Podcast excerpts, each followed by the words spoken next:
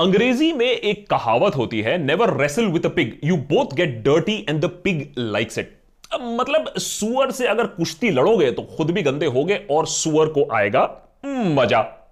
अक्सर हम anonymous trolls और अब्यूजर्स के साथ यही स्ट्रैटेजी अपनाते हैं, जवाब ही नहीं देते हैं। हा? इससे बड़ा इंसल्ट और क्या हो सकता है? और सुअर भी तिलबिला जाता है, इग्नोर होके। लेकिन कुछ ऐसे ट्रोल्स भी होते हैं जो इस खामोशी का नाजायज फ़ायदा उठाते हैं और हर दिन, हर जगह गंदगी फैलाते हैं। प्रॉब्लम तब और बड़ी हो जाती है जब इन ट्रोल्स के फॉलोअर्स काफ़ी ज़्यादा होते हैं और इनको सरकार का फुल सपोर्ट और सरकार की फुल सिक्योरिटी भी मिलती है। तब एक और कहावत काम आती है। Sometimes you have to get down and wrestle with the pig show the pig its place and then have a nice hot bath अरे सिंपली समझाएँ तो ज़रूरत पड़ने पर सुअर से भी भिड़ना पड़ता है उसकी जगह उसको दिखाने के लिए।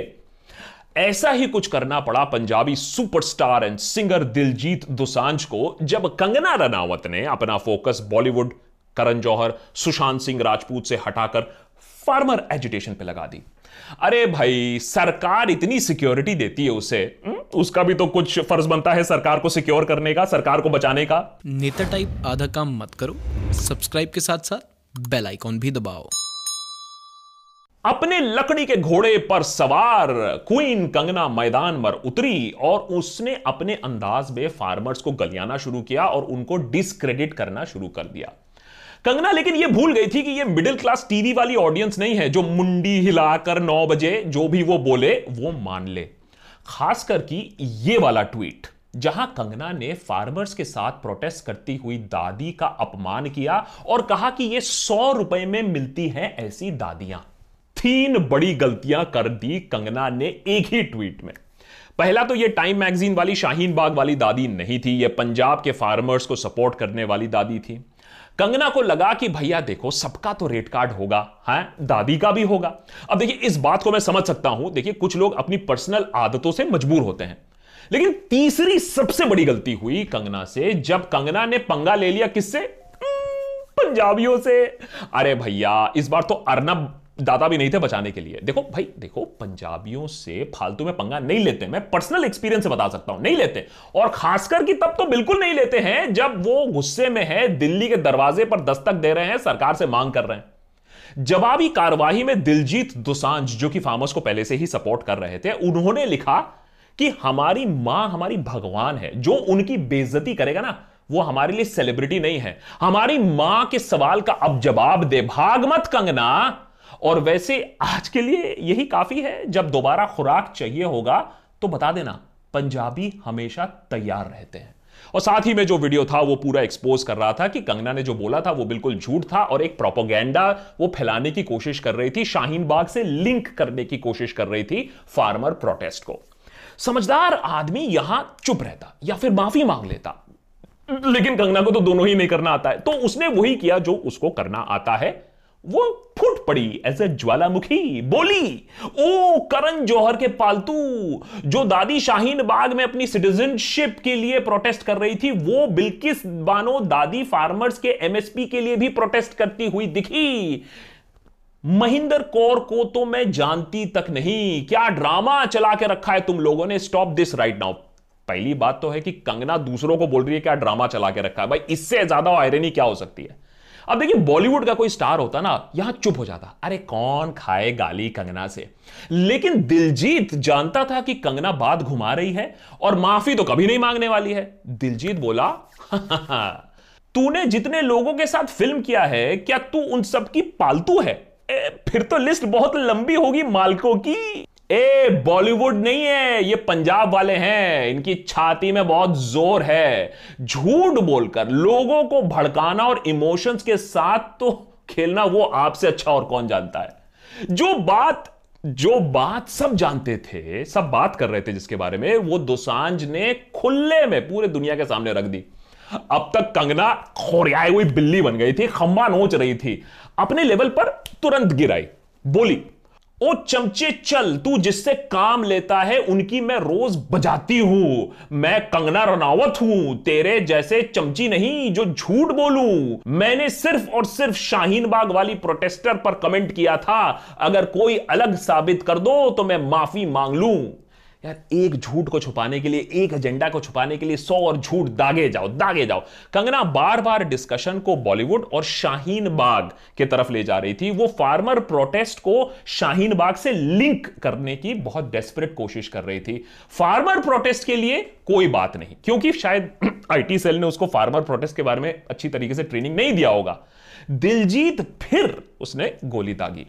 आजा आजा, ऐसा काम मैं नहीं करता।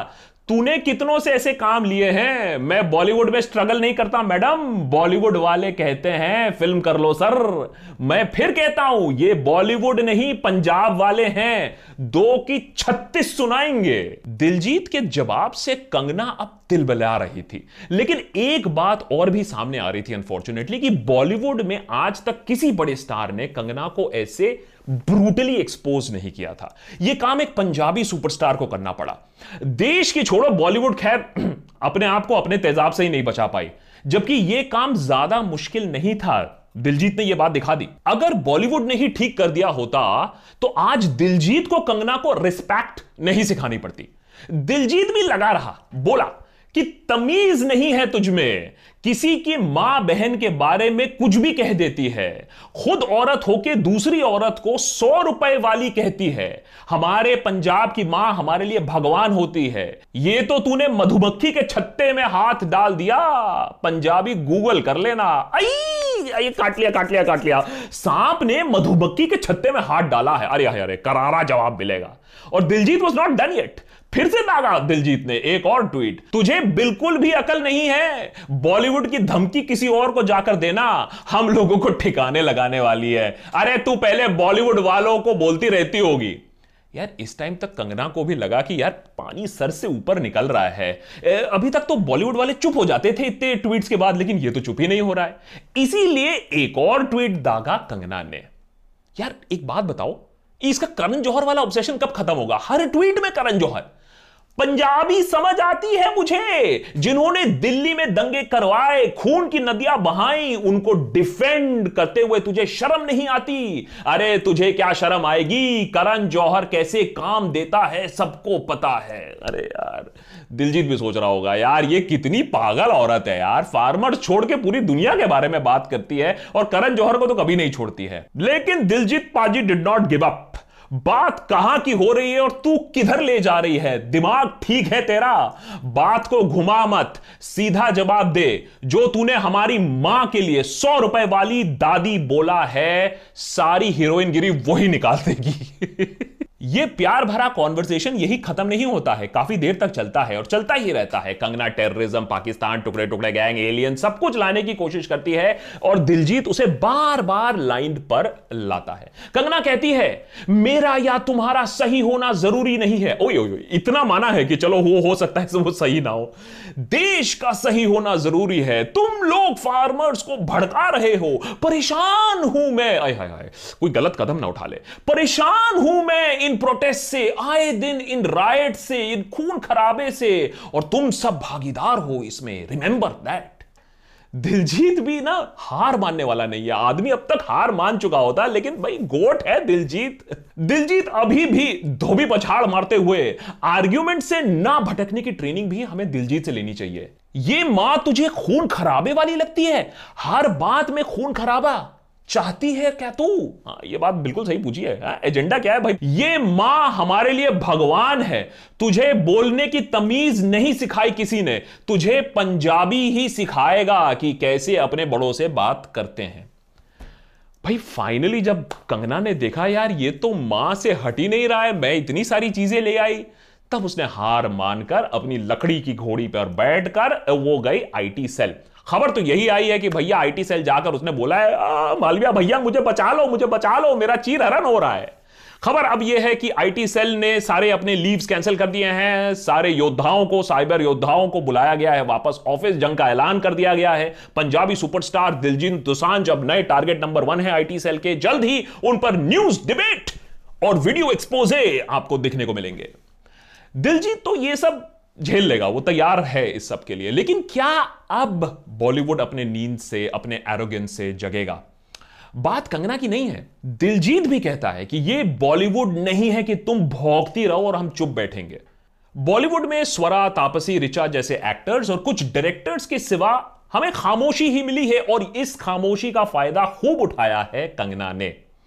और इसीलिए दिलजीत ने हमारा दिल जीता है, क्योंकि जहर को दवा ही काटता है, तेज दवा, और वो तेज दवा कड़वी ही होती है, लेकिन ज़रूरी होती है। जहर से मुँह फेर कर जहर चली नहीं जाती है। इस पब्लिक ह्यूमिलिएशन के बाद भी कंगना रुकेगी नहीं, इस पे किसी को डाउट नहीं है। उसका जहर मानने वाले बहुत सारे लोग हैं, लेकिन उसका इमेज अब पिचक गया है। आने वाले दिनों में कंगना को ज़रूर बोला जाएगा, बेटा, सोच समझ कर ट्वीट कर लो, नहीं तो दिल जीत जाएगा। लेकिन मोर इंपॉर्टेंटली एंड में अगर अभी भी आप इस डिसक्रेडिटिंग गेम को नहीं समझे, सरकार के स्ट्रैटेजी को नहीं समझे, आप अभी भी सोचते हो कि फार्मर सही नहीं है, आप उनके बेसिक एमएसपी के मांग से सहमत नहीं है तो आप एंटी नेशनली नहीं है। मुबारक हो। आप अंधे भी हैं।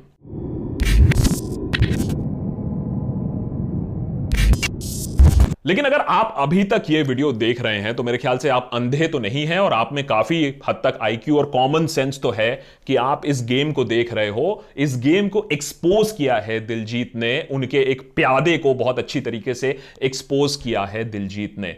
आशा करता हूँ आपको यह वीडियो अच्छा लगा हो। नहीं भी लगा हो तो कॉमेंट सेक्शन खुला हुआ है, ज़रूर बताइए आपको कैसा लगा। आप हमारी मुहिम के साथ जुड़ सकते हैं, जिससे हम ऐसे और वीडियोज़ बना पाए। आप ज्वाइन कर सकते हैं हमारी मुहिम को on Patreon dot com slash the Deshbhakt अब हमारे पास एनुअल मेंबरशिप भी है जो आप ज्वाइन कर सकते हैं, जिससे आपको मिलता है डिस्कॉर्ड एक्सेस जिसके आपको मिलता है podcast and exclusive members only live stream ज़रूर ज्वाइन करिएगा मेंबरशिप नीचे ज्वाइन बटन है, आप उसको भी इस्तेमाल कर सकते हैं। Thanks for watching more episodes coming up